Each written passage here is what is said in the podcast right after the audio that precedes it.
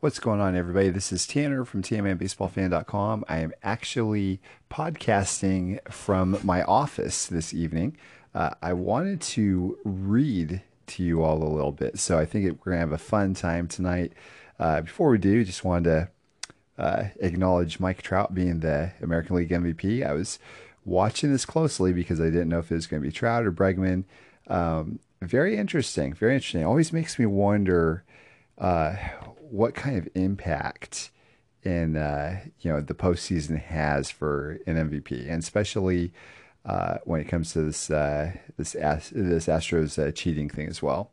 Um, I don't think it has anything to do with uh, with the voting, but I guess you never really know. You know what I mean? But uh, um, it's kind of funny. Just as a little little side note here, I noticed that a day or two ago, I think it was yesterday, when the news broke about the Astros, it, there was a hashtag trending that said hashtag Astros cheat. So I took that hashtag and I ran a poll saying, uh, what do you all think? And there are four options. One, the Astros are the only, only team that cheats. Uh, some teams cheat, most teams cheat, and all teams cheat. Uh, and interestingly enough, out of the nearly 400 people that took my poll, uh, only 9% said they believe that the Astros were alone uh, in cheating. So I found that very interesting. So, you know, before anybody starts uh, demonizing the Astros, I guess we probably got to. gotta be careful and and see if this is like a, a baseball wide thing or what. I just honestly though I don't really have enough information to form an opinion one way or the other on this whole situation. Um, I do fi- I do find it very unfortunate. I mean, I certainly don't like here in my hometown uh, having any sort of uh, negative connotations attached to them whatsoever like this. But um, yeah, we'll be watching the story closely as it unfolds.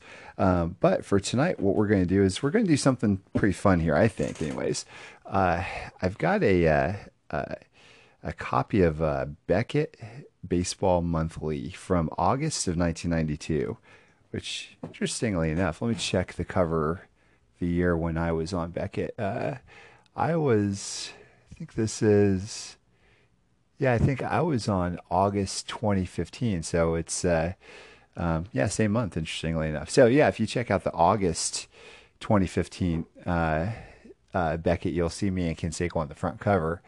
Um, it says Volume 15, Issue 7, I guess is what that is. But uh, anyways, we're not going to be taking a look at that one. We're going to be taking a look at uh, another one where another member of the Bash Brothers is on the cover and it was during his playing days. And this is Mark McGwire, August 1992, issue 89, Beckett Baseball Card Monthly.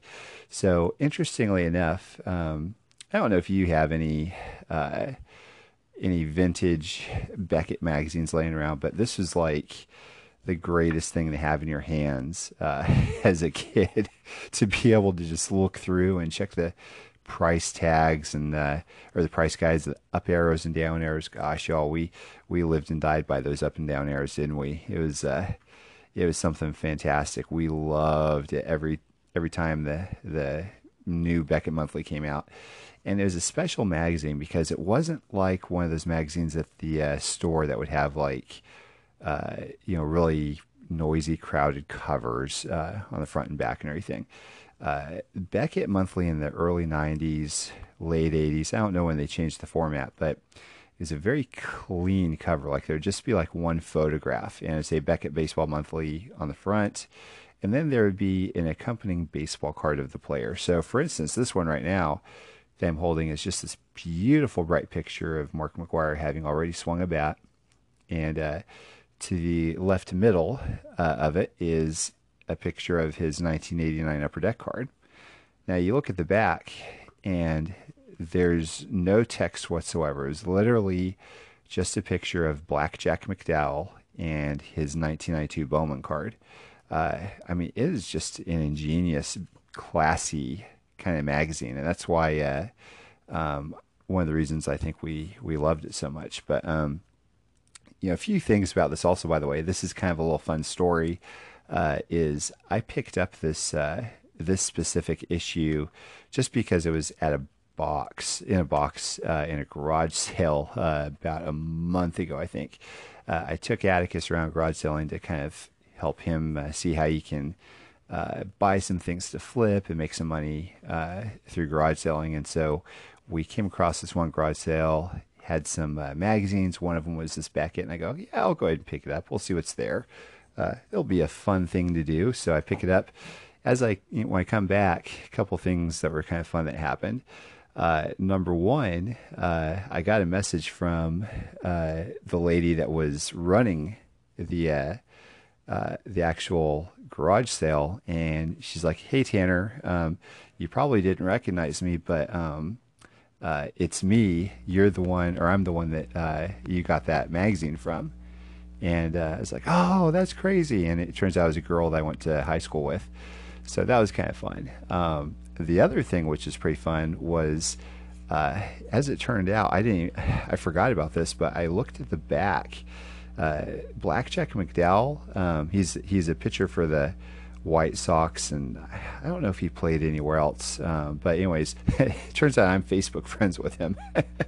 so I uh, I showed some pictures on Facebook, and I, I, tagged him in it, and you know he commented. He's like, "Oh hey, yeah," and so it's kind of fun. It's like I remember this issue when I was a kid. Never in a million years would I have thought that I was just like a that would become a Facebook friend with uh, somebody that's actually on the back cover of it. So that was kind of fun. So obviously. Um, you know, another thing for Beckett cards or Beckett Monthly, uh, the name is kind of what inspired uh, inspired me to uh, name our son that. So Beckett. So we love the name Beckett, but obviously it means a whole lot more and a, and a whole lot more different uh, kind of thing nowadays uh, than it did when I was a kid. But because um, uh, you know, with as much as I talked about or said the name Beckett when I was younger, I say it a whole lot more now, obviously. um, but anyway, so the, another fun thing before we actually get into this, uh, which uh, which has been great, um, turns out that Dr. James Beckett uh, has his own podcast, and uh, I just man, I just got a kick out of that. So because I just you know adore uh, what he's done uh, for the hobby and just just love it. And also, of course, my kid is almost basically named after him. uh, you know, I I remember that uh, in one of his podcasts, like his first one, I guess. Uh, he said, "Hey, um, if you're if you have any questions or suggestions for the show, um, go ahead and, and email, and uh, you know we will be happy to get back with you. And he, he said something like, "Of course, I won't personally be able to get back with you, but dot dot dot." So I figured I'd go ahead and reach out to him, and uh, you know I, I, wasn't really expect expecting anything, but you know I told him who I was, and uh, you know told him about the book that I wrote, and and all this. And so uh, it took about a week or two, but he actually wrote back to me personally himself uh, and he told me that he really enjoyed my book. So like, holy cow, right? That was just that was the greatest thing ever to hear that he actually read my book and enjoyed it. Um, but he also um, said if I'm ever in his area that he'd love to have me on his own podcast. So at some point, uh, I'll be making a trek up there, and you'll see me or hear me at least on his on his podcast. So that'll be a blast. I'm I'm so looking forward to that. Also, I'd love Beckett to um, to meet him. Obviously, I'd love Atticus to meet him too. But it's kind of fun just that they uh, share the same name. But anyway, so um, yeah, we're going to crack open the cover of this uh, of this puppy here, and uh, I talked about how the front and back cover they're glossy. It's almost like it almost reminds you of like a mother's cookies card, if that makes sense. Um, just with how clean it is, the full bleed photographs on the front and back. So you open it up, and inside the cover um, it says "Get ready for another smashing year," and it's got a, a chrome baseball that's gone through some glass, and there's like uh, pictures of uh, some 1992 Leaf cards: Howard Johnson, Cal Ripken. Uh, and this is for 1992 Leaf. And uh, 92 Leaf was probably the most forgettable year um, as far as base card goes. So uh, 90 was the was the big was the big daddy, of course. 91 was kind of fun because it had the, the first time it had the great borders. 92 just, eh, you know, I don't think anybody really really got excited over them. 93, of course, went to the glossy and looked completely different. So, uh, so that was kind of fun. But um, going into the table of contents, I mean, it's kind of fun to look at. Uh, you see a picture of uh, Kirk Gibson and and Barry Bonds and Dave Winfield. Uh, there's a uh, quote. It's a collectible quote from Joe Adcock of the Milwaukee Braves. It says, uh, "Trying to sneak a pitch past Hank Aaron is like trying to sneak the sunrise past a rooster." I love that. Um, there's a uh, Super Nintendo advertisement for extra innings. I don't even remember that. Uh, we've got a uh, uh, an article of uh, on Mark McGwire, which is pretty cool. Um, and just kind of going forward, there, there are a few things I want to I want to hit hit on once I uh, once I get to them. But here's another advertisement. This is for Denny's the the the Grand Slam cards. I don't know if y'all remember this or not. Um, I guess they're from 1992, but they're like full holograms, um, and uh, they looked really nice. They weren't bad looking at all. Uh, so going forward, uh, there's another one. It says uh, another advertisement. I guess I'm kind of gravitating toward the the autographs or the uh, the advertisements, but um, says Upper Deck Action Ted Williams style, and it shows the little Ted Williams subset that's in 1992 Upper Deck. Um, you know, it, the it boasts of the card company Upper Deck voted card set of the year three years in a row. Uh, Upper Deck bats a thousand with collectors. Um, the Upper Deck company honors this legend with his own nine card baseball card, baseball hero series, and uh, I feel like uh, yeah, yeah, okay. I thought that there was an autograph deal in here. So, so it says uh, it's an Upper Deck exclusive, all highlighting his many great moments, plus the biggest hit of all: 2,500 Ted Williams personally signed or personally autographed cards randomly inserted in our low series foil packs. Um, and then there's a quote of Ted Williams says, "Hitting is the most important part of the game." Um, I just I find that amazing. Like you imagine back in 1992, there were 2,500 autographed uh, inserted cards of Ted Williams. Um, I don't know about you. I never heard of anybody pulling any of them, you know, which is kind of crazy. Um, but uh, kind of uh, uh kind of fun here. Um, let's see here. There's something that's there's an article that's called "What's in a Name." It says plenty for some teams. You may never look at team names on your cards quite the same way. Uh, this is interesting. I'm going, I'm going to look for the Giants here uh, if it comes up.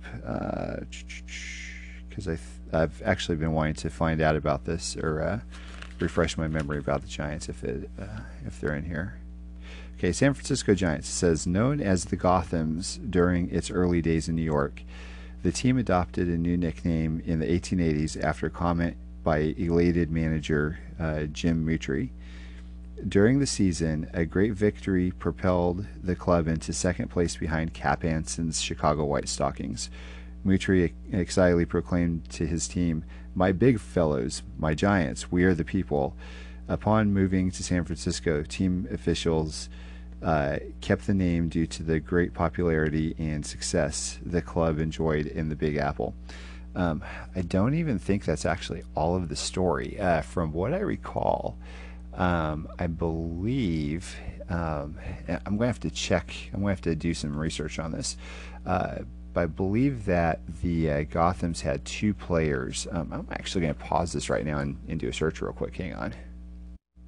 Okay, also I've got a little bit of a factoid here for you. Um, I thought that this is the case. There's a uh, baseball player by the name of Roger Connor. Uh, and if you've never heard of him before, you're not alone. There's a lot of people that haven't. Um, so Roger Connor was actually uh, the first home run king, and uh, uh, so everybody thinks of Babe Ruth as the first home run king, but is actually Roger Connor in the 19th century. Uh, and interestingly enough, I think he uh, he was relatively unknown, and uh, I think he was buried in an unmarked grave, and I think they the town that he was buried and I think the uh, town residents did something for him in 2001 that was pretty significant. But anyways, uh, I had read recently. That's why I wanted to uh, uh confirm this on uh, uh, you know on the internet. Is it says that he was the one that was responsible because he is so big or something like that for the New York Gothams becoming the New York Giants. So you know maybe there's a lot of it's all hearsay or whatever, or or perhaps there's truth to it. I'm not really sure, but um, anyways, that's pretty interesting. So going to do a couple other teams here. Let's let's see. Let's look. Uh, let's look and see where. Uh, uh, see where the Oakland Athletics got their name from. Okay, it says the generic name for the club was used was uh, first used in 1901 when the team was in Philadelphia. Since Connie Mack, that was uh, that was their owner, um, I believe, uh, needed to differentiate his his club from the crosstown NL franchise, the Phillies, he simply called his players the Athletics. The team name never changed, despite later moving to Kansas City and Oakland. The, sh- the shortened version of A's became popular since they moved to the West Coast. Uh, man, I could probably go for a long time with this. Let me go for the uh, for the Cubs. Chicago Cubs in 1902. A Chicago scribe used Cubs while uh, searching for a short name for a headline, and it was officially adopted in 1907. Known as the White Stockings in the team's early years, the club's uniforms also once read Orphans and, Co- and Colts. That's kind of interesting. So the Cubs were known as the White Stockings. Interesting. Well, now we've got to look for the White Sox here. Okay. Chicago White Sox. The club was first known as the White Stockings. The name of their cross. Uh, let me try that again. The, the club was first known as the White Stockings, the name of their crosstown NL rival, before it changed its name to the Cubs. Huh. The NL objected to the theft of the name, so owner Charles Comiskey shortened uh, the name to White Sox. Huh, very, very interesting.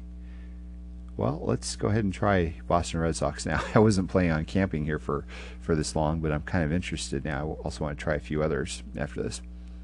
Boston Red Sox uh, team owner John I. Tyler, uh, Taylor's young son, who liked the color of the uniform stockings Boston uh, of the uniform stockings Boston's players were wearing, was credited with the, with first calling the club Red Sox in 1904. Originally known as the Americans, the team also played as the Pilgrims, Somersets, Puritans, and Plymouth Rocks, although none of those names ever appeared on a card. Yeah, that's interesting. So, actually, here's another little tidbit for you. So, the first World Series uh, was in 1903, and the Boston Americans uh, actually won that won that first World Series. There was no World Series in 1904, and if I remember correctly, uh, I, am so fuzzy on my memory for this, but um, I feel like maybe Boston was in first place and they just switched or they just uh, split off or something. I think John McGraw's Giants, I think, were going uh, up against them, but but John McGraw basically was so upset about the whole, you know, had such a grudge against the uh, American League or something, or uh, gosh, I don't even remember. I'll have to research this some more, but. Um, anyways, apparently, it, if I remember correctly, like there wasn't a 1904 World Series because John McGraw uh, made it that way. so he sounded like he was a pretty stubborn guy. But um, anyway, so let's let's do one more here. Let's do uh, let's do the New York Yankees. Sports writers coined the patriotic name of the Yankees in 1909, a period of great nationalism. The club was originally labeled the Highlanders in 1903 after team president Joseph Gordon built a ballpark on top of Washington Heights, the highest elevated point in Manhattan.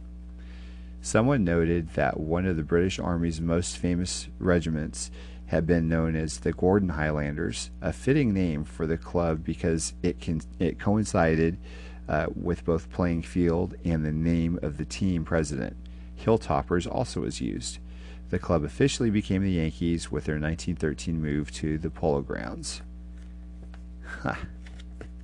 Yeah, this this kind of brings back a lot of memories for me. Just remembering that I that I would read these like voraciously and like cover to cover because it was just so much fun. Um, yeah, let's let's go forward. Let's see. I remember there's a there's a 1992 wild card advertisement for football cards, and you know I never really paid much attention to those. Um, there's a 1991 Stadium Club uh, card of Jason Giambi looking like he's about 12 years old. Uh, classic best with Nolan Ryan advertisement. Um, ah, yes. Okay, y'all, here you go. This is the hot list and the cold list. So we will uh, we will read through them. So the hot list is going to be 1 through 30. So we're going to start from 1 go all the way down 30. Frank Thomas, Mark McGwire, Ken Griffey Jr., Cal Ripken Jr., Nolan Ryan. So we know all those guys. Those are huge names in the hobby. Uh, and interestingly enough, it's got a number uh, at the end. And so I feel like that means that the month before they were uh, that number. And so Mark McGwire apparently last month was number 22 and he made the jump to number two. Interesting. Okay. So six, seven, eight, and nine might be kind of uh, shocking to you. So that on the hot list, starting at number six, Phil Plantier, Steve Avery, David Justice, and Brien Taylor. So y'all remember Brien Taylor, huh? then we start with uh, 10 is Jeff Bagwell. 11 isn't a baseball player at all. It's actually a card, 1992 Fleer Ultra. I'll give him props for that. That was a that was a great looking card. I could still remember the smell of those cards, by the way. Uh, Roger Clemens, Neon Dion Sanders, Kirby Puckett, Robin Ventura, Will Clark, Roberto Alomar, Pudge, Ivan Rodriguez. That's right. I forgot there's another Pudge and Carlton Fisk back then, wasn't there? Uh, Barry Bonds. So Barry Bonds was like 19 the last month. He the month before this he wasn't even ranked. Uh, Ryne Sandberg, Chuck Knobloch, Mike Mussina, Reggie Sanders, my boy Jose Canseco. Number 25 was 1992 Fleer Rookie Sensations. If I remember correctly, I believe those were the blue uh, bordered cards with some gold foil on them. I think there was like Frank Thomas was in it, and uh, maybe Mike Piazza. Uh, I don't remember who else there was. I think there's like Todd Van Poppel, but anyway, uh, Darryl Strawberry's number 26, Cecil Fielder, uh, Tony Gwynn, my Facebook friend Blackjack McDowell at number 29, and the last one, Ron Gant. Uh, now the cold list is interesting because number one, leading off uh, off in the in the cold list is Jose Canseco, and it says that last month he was number one on the cold list also. So he was both on the hot list and cold list at the same time for multiple months. number two is Bo Jackson. Three is Pete Rose, um, which I wonder if there's anybody else here. Um, yeah, so it looks like Pete Rose is the sole player that wasn't playing anymore at this point that was on the list, which is interesting. Uh, if I'm getting this right. Uh, Kevin Maas, you remember him? Uh, he was a big deal. 1990 uh, Fleer, 1990 Upper Deck, um, and maybe Score, I think too. Uh, number five cold is Don Mattingly. Number six cold is Rickey Henderson, which by the way is like insane to me. Could you imagine having Rickey Henderson ever on any type of cold list? I mean, that's that's ridiculous. Uh, Orel Hershiser, Jerome Walton, number nine, Sportflics, and number ten uh, to make uh, uh, dual mates with uh, Jose Canseco on the hot and cold list is Dave Justice. Uh, it's pretty interesting. Um, so that basically uh, brings us into the price guide portion. So it starts off with uh, 1948 Bowman, and uh, I'm just going to take a few uh, few looks. So if you remember the price guides back then, there were uh, two columns. There was a low column and a high column, and so you would either have up arrows or down arrows on some of these cards. So I'm looking uh, through uh, all the way through to 50 Bowman any arrow that I see on these pages are going up. Uh, same thing. Oh, look at this. Yeah. Uh, 1951 Bowman. Uh, Mickey Mantle is $8,400 and going up. Uh, let's see what the uh, Mickey Mantle 52 Topps. The Mickey Mantle 52 Topps is $33,000 in, in staying. Uh, go ahead and I'm going to actually go ahead and uh, jump forward to the to the 80s because I'm kind of curious about pricing on here. So we've got an 80 Topps. Uh, Rickey Henderson is $140 going down. Let me, let me check the 63 Topps Pete Rose, rookie here, because they said he's on the cold list. Uh, let's see what's going on with him. Oh, that's weird. It says that his uh, his rookie card was $750 and going up, even though he was on the cold list. kind of strange. Um, let's see what else. Okay, 81 Topps. So if y'all remember, uh, Harold Baines, I think, is his rookie card is in there. Uh, I'm kind of curious to see what the price was back then. Uh, he might not even be listed on this. Or oh, that's right. Was 81 was 81 Topps traded or? Uh, yeah, I can't find him. Um, but I mean, that goes to show you, like, uh, he never really was a guy that a whole lot of us watched. Oh, here's here it is. Here it is. 81 Topps Harold Baines. It's four dollars and going down.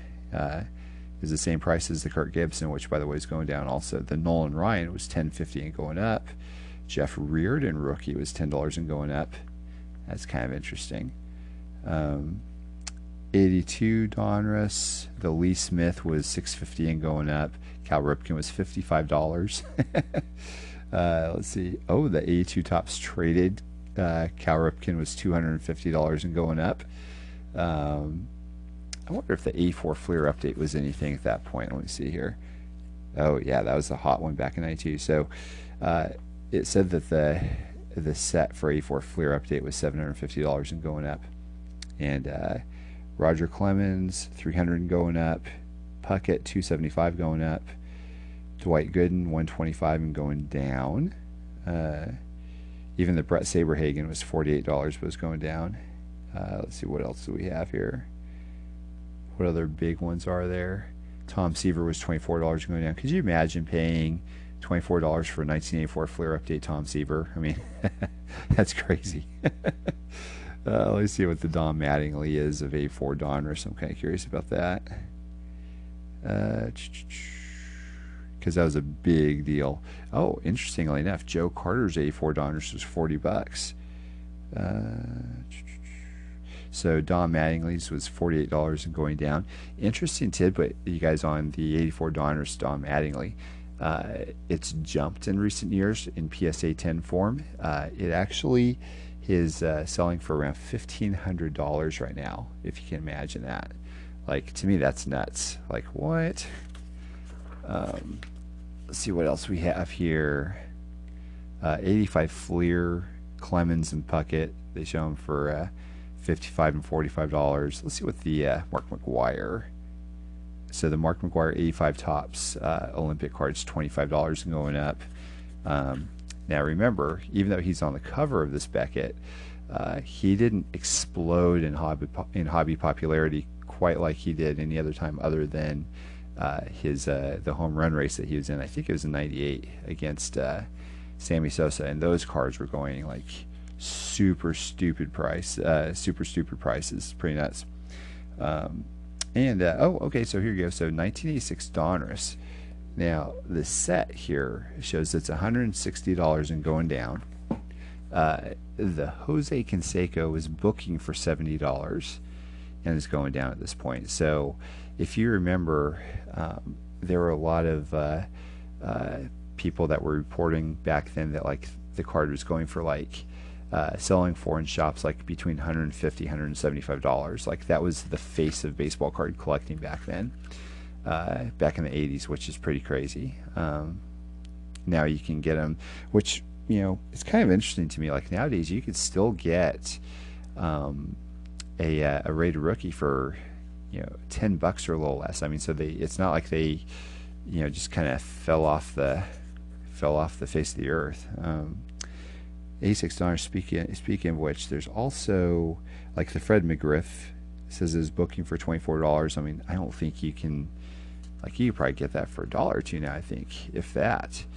Um, and interestingly enough, also about the uh, A6 Donruss uh, Ray Rookie Canseco, like in uh, in PSA 10 form, I think it goes for like $185 or something. So, you know, if you get a perfect copy of it, it still can go for go for a good clip.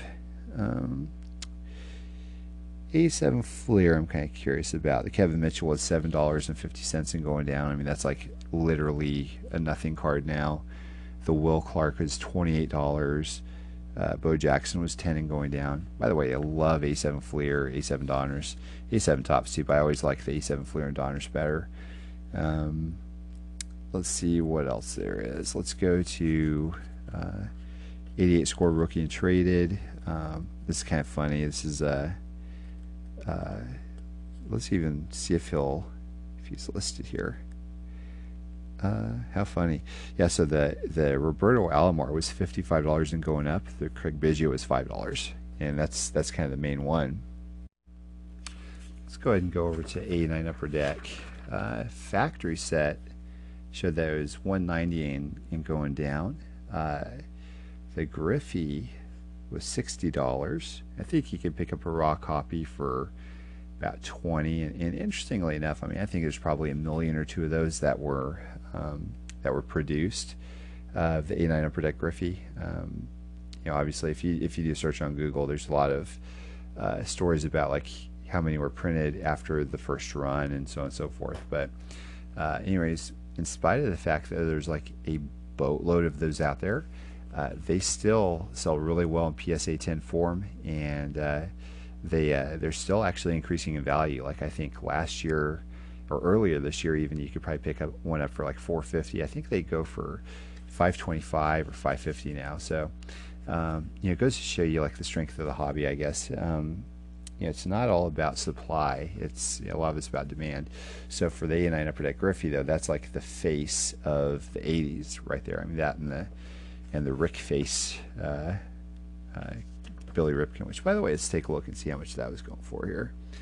Uh, the error card was twelve dollars. I think the the PSA 10 error will go for uh, 125, 150 now. The whiteout was the one to get. It was a uh, uh, $32 card. I remember actually opening up a case of 89 Fleer probably about six, seven years ago, and I don't. I think I got it from a guy that I got like maybe 15 or 20 cases of junk wax from uh, if I remember correctly. And I know that there was like this little index card that was taped to it, and it said uh, it said something like possible uh, Ripken error run with a question mark or something like that. It's like, oh man, that's interesting. So I start opening them. I'm like, uh, and it took me a couple months to get the nerve to do it, but uh, I, I was like, okay, I'm going to do it. So I started opening the the packs, and it's just like, you know, terrible. You know, you see one of them, and it turns out uh, it's the black box. The black box is one that's not worth anything. Um, but I ended up getting half black boxes and half of them being, uh, I think it was the uh, the scribble, if I remember correctly. So that one here shows nine dollars. Um, uh, the thing that's interesting is it says in this uh, in this issue of, of the Beckett, it says Bill Bill Ripken error, ERR. It doesn't say Rick face, which is what I remember them saying. Maybe they got complaints or something whenever they they put that out there. So uh, uh, and it's kind of funny, you guys. Like I'm I'm going through like 1990 Bowman, Bowman just like scrolling through, uh, and they're like listing so many cards that are like eight cents, ten cents, uh, fifteen cents, like which is just so funny, so funny to me because nowadays like they don't even bother uh, printing uh, any of this stuff here. So uh because nobody really cares, um, you know if if you can get like 10 cents for a common, I mean, you know, you're doing probably ripping off somebody. 1990 Leaf, of course, was like a massive deal. Um, let's see where the where the Frank Thomas was at this point. So he's at sixty dollars and just uh, and going down. But this is a fun story here. Also, I remember uh, the uh, uh dealer Mike uh, at the bullpen in Fresno. He was a he was a hero of mine. Like I just love that guy. I look forward to seeing him every week uh, to pick up some cards. And I remember uh, he said, "Okay, here's what I'm going to do.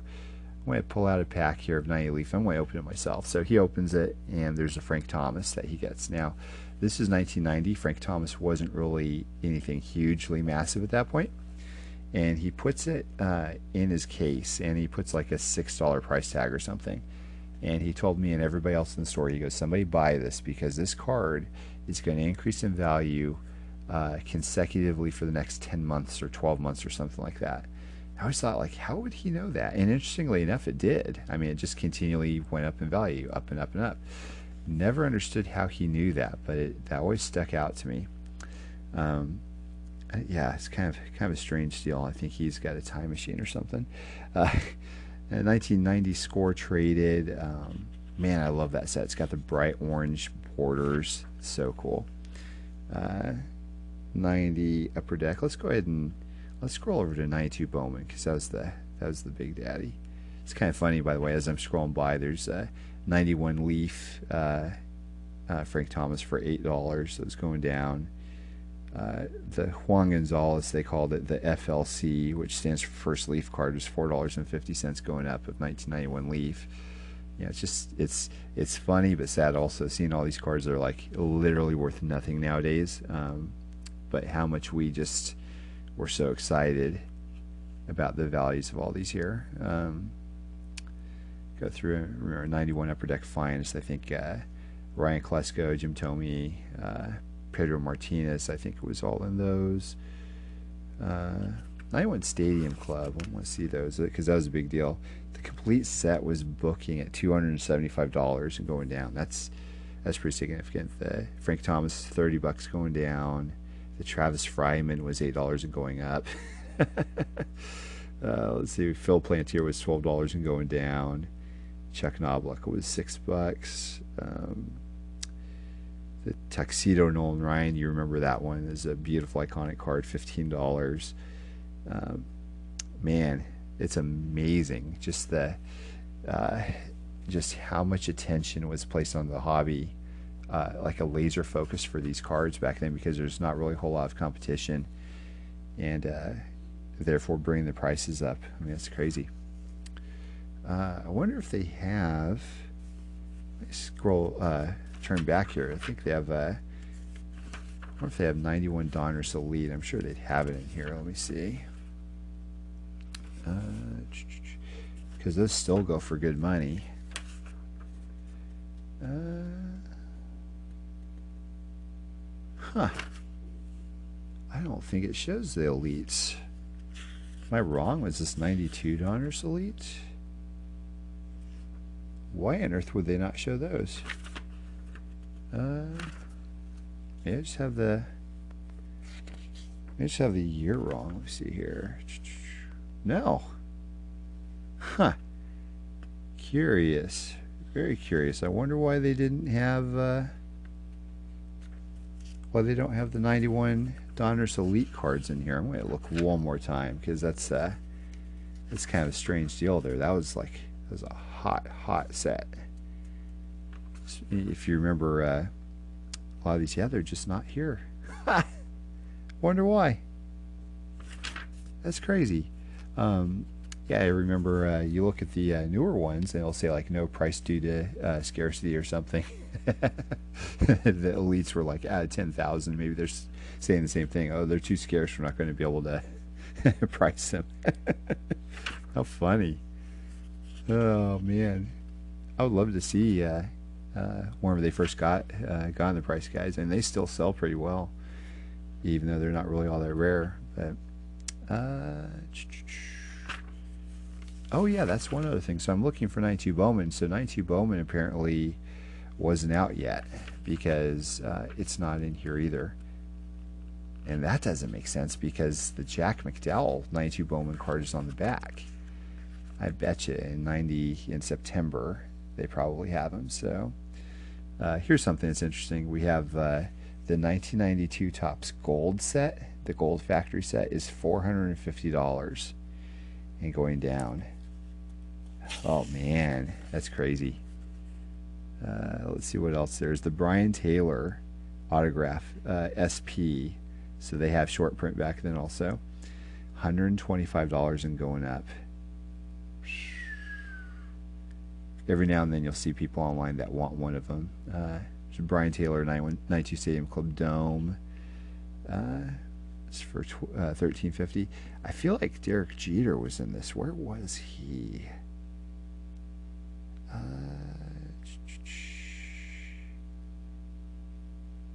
You know what? I actually have one. Let me uh, let me take a look and see what number he was. Uh, it's kind of strange to think that Derek Jeter might have been in this. Maybe it was a 93. Maybe that's what it was. I bet it was 93. That makes more sense, actually. Uh, but let me make sure.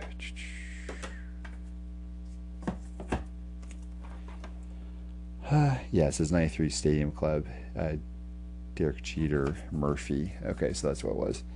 Uh, anyways, I, I can guarantee you it, you know, wasn't getting anywhere near the uh, recognition the uh, Brien Taylor was. Uh, how crazy though! I mean, he's I'm I'm just blown away by these uh, uh, by these prices here. Um, 92 Upper Deck looks like 92 Upper Deck was the last one, and yeah, nothing too insane about you know as far as other pricing goes.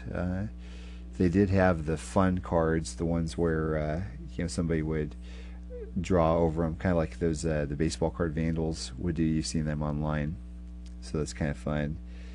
Uh, so we'll go uh, scroll through uh, a few more here. Now the fun thing is this is crazy. Like I remember this. It, it's titled the August Convention Calendar, and it goes through and there's pages and pages of uh, by state of all of the baseball card shows that are going to be showing up. So like you look at uh, let's see where's this in California. There's uh, you know on July 7th, the 9th, the 18th, 21st, 23rd, 24th through 26th, 24th through 26th, 31st through 1st. I mean, it just and California actually has uh, let's see about three pages here so far. Oh my gosh, yeah, three four pages just for California alone. Um, and then you, you see like these autograph specials like uh, yeah this is kind of funny. Um, i wonder if they'll have pricing. Uh, anaheim california august 22nd 23rd you have uh, uh, andre dawson and uh, hal newhouser uh, is there any pricing for the actual autographs? I wish there were. Um, pete rose Rollie Fingers um, Willie Mays. Uh, yeah, it says like Willie Mays will be a twenty-five dollar autograph. Johnny Bench will be twenty. Uh, Rickey Henderson will be twenty-five. Uh, Steve Garvey doesn't show a price for that. Um, wonder. Let's see here. Uh, Tony Gwynn is going to be signing for free.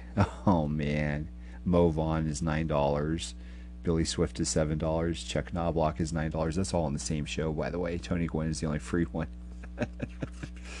they have some baseball card shops, uh, advertisements, um, and uh, there's probably one more section I want to that I want to hit.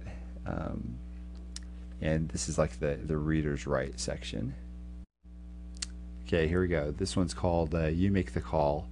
Somebody writes in and says, Why is it that as some cards skyrocket in value, they become more and more abundant in card shows? An example is the 1990 Leaf Frank Thomas. When this card first hit the market, it was worth about $5, uh, but it was hard to find at shows. Now that it sells for $70, everyone has it. How funny! If if only they knew. If only they knew all the millions that were that were created. Uh, now that it now that it sells for seventy dollars, everyone has it. These cards are everywhere and it makes me wonder if they really are rare. Oh, this is interesting. Uh, it's because dealers bought them dirt cheap and hoarded them while waiting for the price to skyrocket. Dealers just love it when card prices skyrocket. That means more money in their pockets. Uh, please do not buy these cards. They are a ripoff. Don't let dealers control the price of cards. How funny. And this is uh, Michael of Connecticut. Well, Michael, sorry, that's how it goes. Dealers are in business to make money. Uh, anyway, so the, the answer from uh, uh whoever's responding to these uh, readers write says, uh, You bring up some valid points, Michael, but there's another side to the story. First, if you're convinced that a 1990 Leaf Frank Thomas is overvalued at $70 and it's only worth $20, offer your copies of car dealers at $20. nice little passive aggressive response there. Uh, if they buy your cards, then you have proof that the card is likely worth more than $20.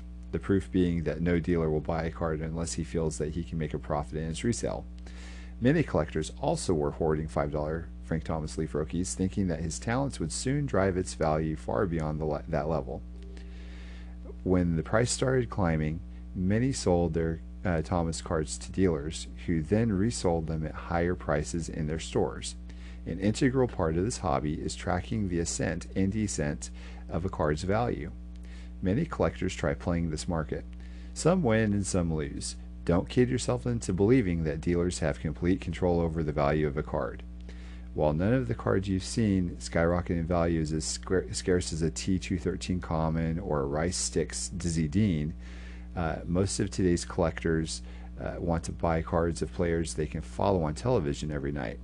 A basic economic principle is that as prices rise, there are less products available than when the price stabilizes. Consumers are final are consumers are the final dictators of the price. If they don't buy hot cards at a certain price, then the cost will come down. If, however, the value of a card market doesn't deter buyers, then the market adjusts itself until it reaches a true reflection of the card's current value. And signs off as Grant Sand, Grant Sandground. I find that very interesting because it's actually a very, uh, very interesting point uh, to make here. Uh, when it came to actual baseball cards and the values of them and Beckett Monthly. That was probably the absolute best uh, type of uh, education for economics that we could get. Um, you know, as you can tell, this person, Michael from Connecticut, that wrote, and he had no clue. He had no clue at that point, uh, um, you know, how the prices of things, you know, happen and how the values of everything happen. So, uh, for a lot of us kids, even 10, 11, 12 years old back then, we had to grasp that uh, if we wanted to buy and sell. So I was I was flipping cards back then, and and I I understood that. So it was, it really kind of a nice learning experience for a lot of us kids back then. Um, let's take a look at another one here. Okay, so this one is called uh, Niceness Pays, and this is by uh, former Indians player Mark Lewis. Uh, this is about him, anyways. I'm writing to tell you about a great experience I had with Mark Lewis of the Cleveland Indians. I recently returned from a pilgrimage to Arizona where the Indians conduct their spring training rituals. During a morning workout, Lewis was signing autographs for a few kids uh, when an older man pushed the kids out of the way in order to get an autograph. When Mark took the man's card, he wrote, To a rude man with no manners, signed Mark Lewis. he, he then signed the boys' cards that he had in his hand. One of the boys was my son. Uh, and uh, somebody from Beckett wrote, Your story says it all. Thanks for writing. How great. Um, somebody else says, Let's see, uh, professional courtesy. Uh, I was wondering if you know why uh, players don't have time to say, sign baseball cards when they have time to sign pre printed postcards. Uh, that's from Gerald of Delaware.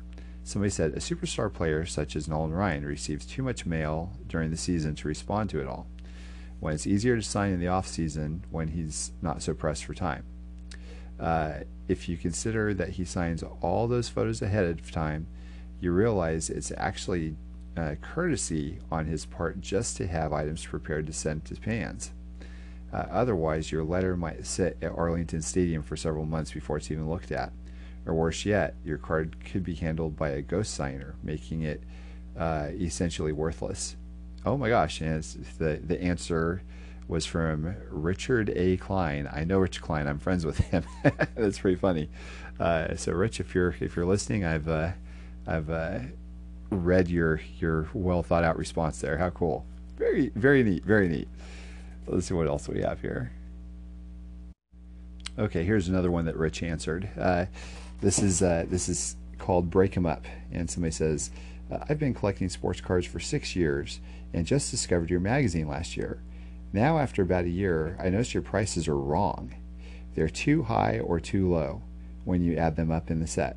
The 1984 Fleer Update is listed for $650, but it's really worth more than $800 when you add up the values of all the cards in the set." I know what this person's talking about. I always wondered about this when I was a kid too. Uh, the 1991 Leaf Gold bonus is listed at $100 when it's really worth $126.75. The 1992 Donruss Diamond Kings are listed for $45 and worth $63.75. I could go on and on. Uh, I believe you should calculate your prices before putting false values in your magazine. Nick Stokes from Kentucky. Thanks, Nick. so Rich responds You're overlooking the big picture here. Uh, while the values of individual cards in a set are taken into consideration when pricing that set, the values for sets and singles are not as closely intertwined as you might believe. Generally speaking, the market for singles is more active than that for complete sets. Uh, there are two reasons for this. Many collectors only purchase cards of stars of their favorite players.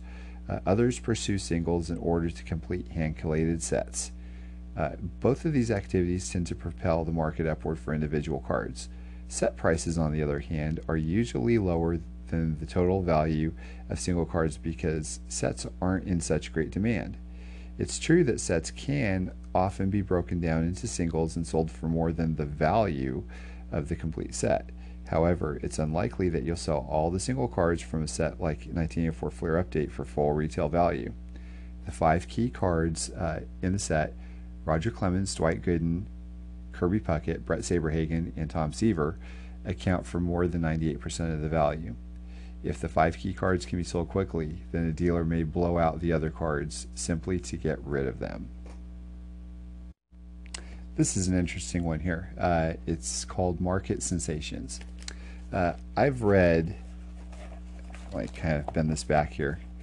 I would have never bent back a Beckett magazine when I was a, when I was a kid, but we will we will do it uh, do it now for this uh, for the sake. But I've read many letters in hobby publications recently concerning dealer greed.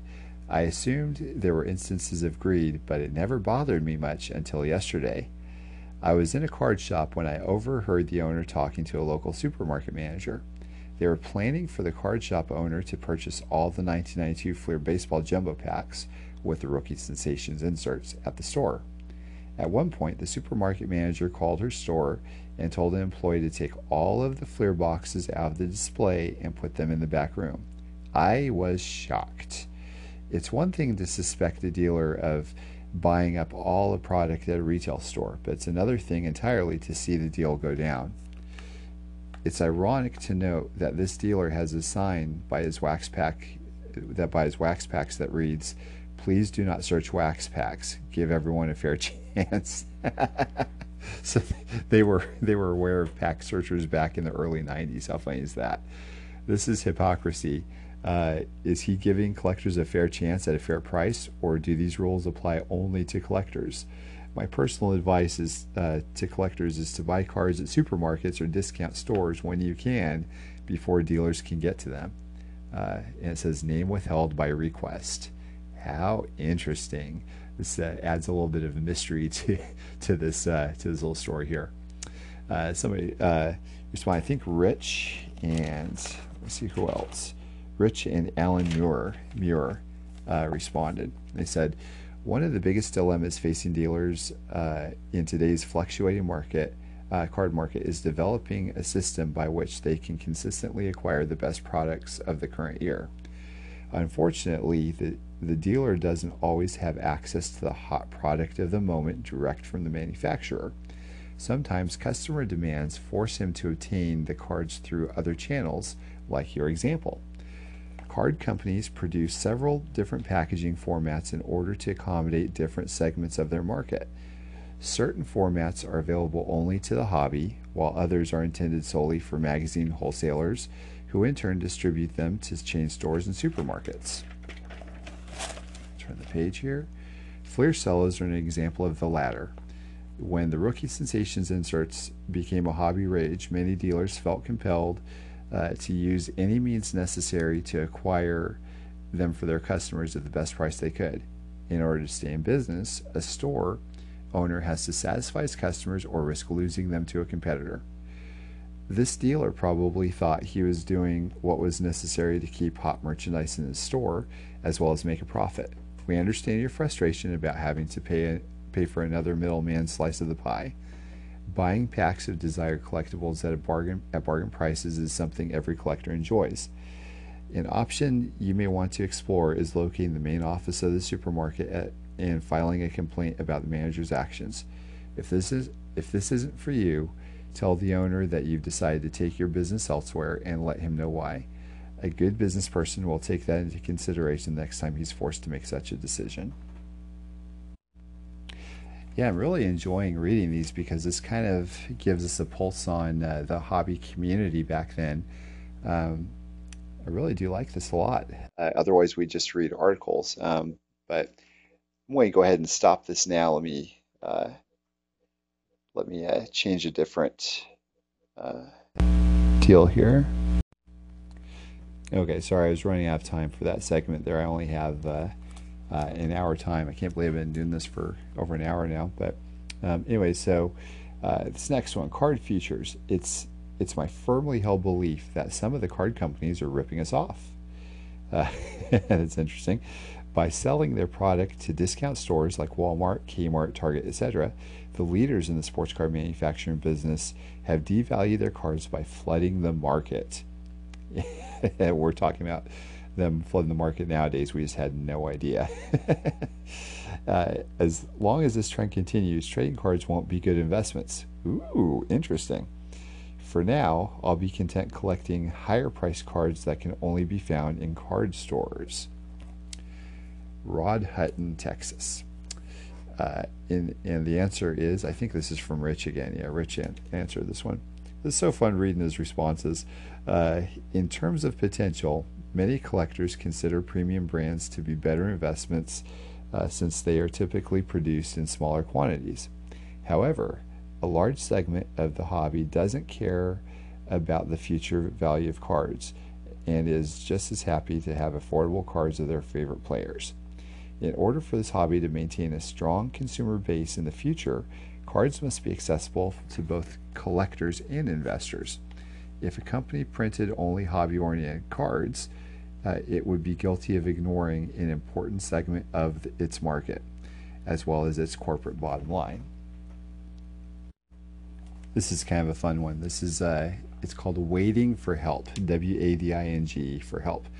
My son and I are very close to completing a collection of every Wade Boggs card listed in the Sport Americana Baseball Card Alphabetical Checklist number four. Uh, as of this date, we have 210 of the total and are seeking help in locating the remaining cards. First of all, we'll stop there. Can you imagine uh, there being only 210 cards of, of a superstar like that? That's crazy. And probably none of them were, you know, super rare. Uh, anyways, he continues uh, Do you have any suggestions on where to go? We've tried most of the major dealers and they shy away because what we seek isn't going to make them much money. Can you help? Dell and Kyle of Vermont. And the response uh, doesn't say who, who responded this one, but says uh, it's very difficult to keep up with the recent flood of releases. yeah, big, big difference now. The, the major problem is keeping tabs on all of the superstar oriented food and regional uh, and regional premium issues, many of which include Boggs. And it's very true. They had a lot of regional and uh, food issues and that sort of thing. It's it, it was really fun. Uh, not to mention like all the Broder cards and all that. Uh, a good way to add to your Boggs collection is to make your interest known to as many dealers as possible. And I gotta say, by the way, that's basically what I did with my collection, um, but it was only online. So same same deal, just different medium. Uh, specify to them what you're looking for and what you're willing to pay. Although they may pick up some duplicates, uh, which you should be willing to purchase, by the way, they may also unearth some rare issue of which you've never heard. Uh, in, in most cases, a good dealer makes it a point to acquire merchandise for your benefit. You may be lucky enough to find a dealer or two willing to do that for you, especially on oddball stuff. Remember, the more people who see or know about your collection, the more eyes you'll have searching for the missing pieces of your puzzle. If you have any major league license Boggs cards that we don't list in our, in our alphabetical checklist, we would appreciate it if you would inform us. This holds true for all other errata I don't know what that word is, unfortunately. I guess I'm not that smart. Uh, in the alphabetical uh, book as well. Please write us to, uh, please write us at book, uh, Beckett Publications, so and so forth. Um, that's interesting.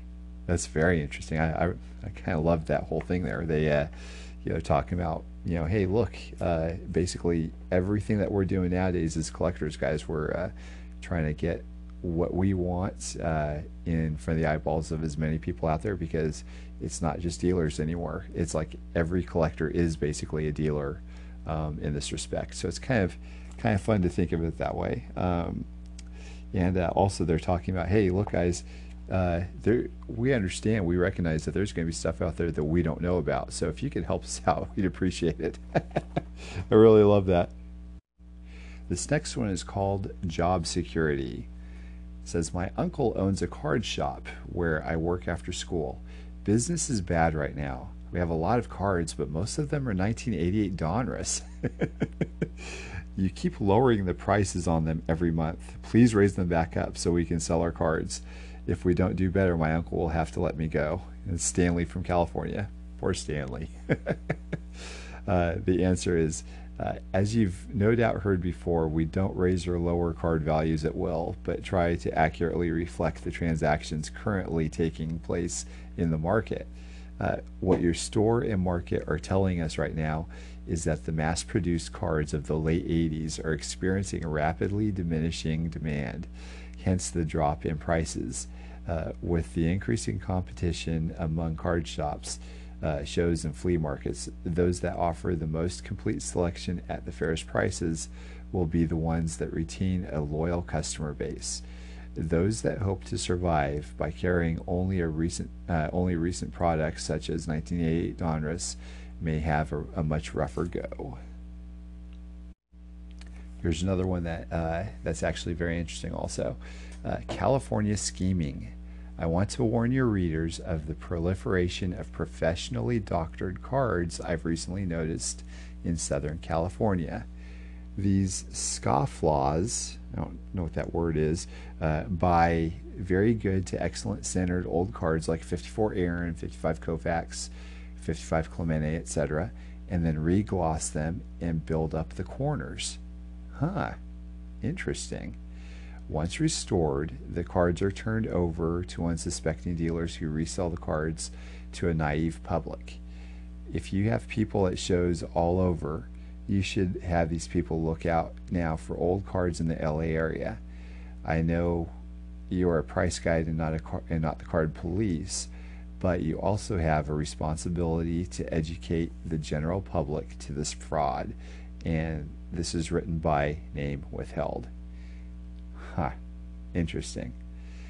Interesting, interesting. And, you know, to be honest with you guys, like, I didn't even hear about people building up corners and all this stuff up until probably a few months ago when all the PSA craze was going on with PWCC. So, uh, uh, this is fascinating to me to see that this stuff was even happening back in the early 90s. Um, let's see what the what Beckett responded with. Uh, Southern California is not the only area of this problem, and for, unfortunately, restored cards have been a nationwide hobby bane for years. The best advice we can give collectors is to be prepared when buying valuable older material. Read as much as possible about the cards and try to become familiar with a reliable dealer who buys and sells older material for a living. When you go to a show or a store uh, looking for that special high dollar card, it's a good idea to bring along an 8 or 10 power jeweler's loupe, uh, a ruler, and a heavy dose of caution. Okay, I think this is going to be the last one I'm going to read. It's uh, it's called "Give Me a Break." I would I would first like to commend E. Orer of Texas for his superbly written letter in the November 1991 issue of Beckett Baseball Card Monthly, number 80, regarding the outrageous prices of Topps stadium club cards. I am utterly appalled by the fact that dealers expect collectors to shell out $5 a pack for brand new cards that are widely available and that are supposed to sell for $1.25 a pack. Trust me, folks, these cards are not rare. this guy gets it, I guess. Um, neither are the 1989 Upper Deck cards or the 1990 Leaf cards or 1989 Score football cards. For your information, nothing that Topps makes is rare, as most people know. Dealers are making out like bandits selling them for four times their cost. My advice to the dealers is give us a break, will you? Don't be so selfish. Let us collectors buy a few packs, all right? These cards are red hot now, but in a few years they will be selling for $1.25 a pack. I guarantee it. The answer uh, is uh, here's the answer. Uh, while some of your points concerning relative availability and high cost of Stadium Club packs are valid, it is the secondary market and the consumers that actually determine the price uh, the market will, will bear. In a perfect world, collectors such as yourself would be able to buy those attractive packs at the suggested retail price. Unfortunately, many thousands of avid collectors are absolutely thrilled that Topps finally produced a high quality collectible and are willing to pay the going rate to get it. Dealers were faced with the dilemma of having to please those consumers as well as trying to meet the demand of collectors wanting to buy the packs. As such, they also want to or want the uh, want they also went to the convenience stores and other outlets to beef up their stock. Dealers who provide a valuable service should be allowed to make a profit. In addition, many dealers who sell packs of Stadium Club and other premium products have to buy the packs themselves from other hobby uh, wholesale sources at inflated prices. It's far from common for a car dealer to have a continual rock bottom retail outlet or candy tobacco wholesaler available as a source for low cost stock. On top of that, you as a consumer have the best possible option. You can just say no to purchasing any cards at prices you feel are inflated. Whether Stadium Club packs will fall to $1.25 is, pure, is purely speculative, uh, but many collectors would find that scenario difficult to believe. I've got a uh, couple sealed boxes of 91 Stadium Club, and I think they probably, uh, the entire boxes, I think I probably got them for like maybe 30 or 40 or something uh, each, you know, how funny. Uh, so, yeah uh, I guess they finally did fall to $1.25 a pack, basically. so, uh, anyways, there, there's a few others, but uh, um, a few other articles, but I think we'll go ahead and stop there. Uh, know, there's a um, a page that's devoted to back issues of Beckett's, and it has like a number of them that have sold out stamped across them, and you know, you keep going. There's like a, a Bill Swift article and you know, a few other articles like of uh, Tom Seaver and and uh, I think I like I like this. This is uh, it says Beckett has the cure for the summertime blues, and it has a, a, father and son. The father's looking at the son. The son is looking intently at this baseball card. See if I can see what it is. Uh, I have no idea. So so small, but uh, anyways, there's baseball cards all across the floor. Uh, they've got the Beckett in their hand. There's a baseball and glove. It's just a it's a cool picture. But um, anyway, so yeah, I don't know. I might have to do this with a few other Beckett's. I need maybe I'll get a few others and and just talk through them again. That was fun. I enjoyed it. I'm then probably going to pick up a or a uh, take a few pictures of uh, some of these articles as well and post them on social media. Uh, especially that one. What was that again? Uh, something about the doctrine of the cards. I think that'd be a good one uh, to post. But anyway, so that's all I have for now. Um, thank you guys for watching, or well, thank you for listening. You're not watching anything, I guess. Thanks for listening. Um, uh, please, guys, uh, like, subscribe, and share this podcast. I would appreciate it. And uh, yeah, y'all have a great night.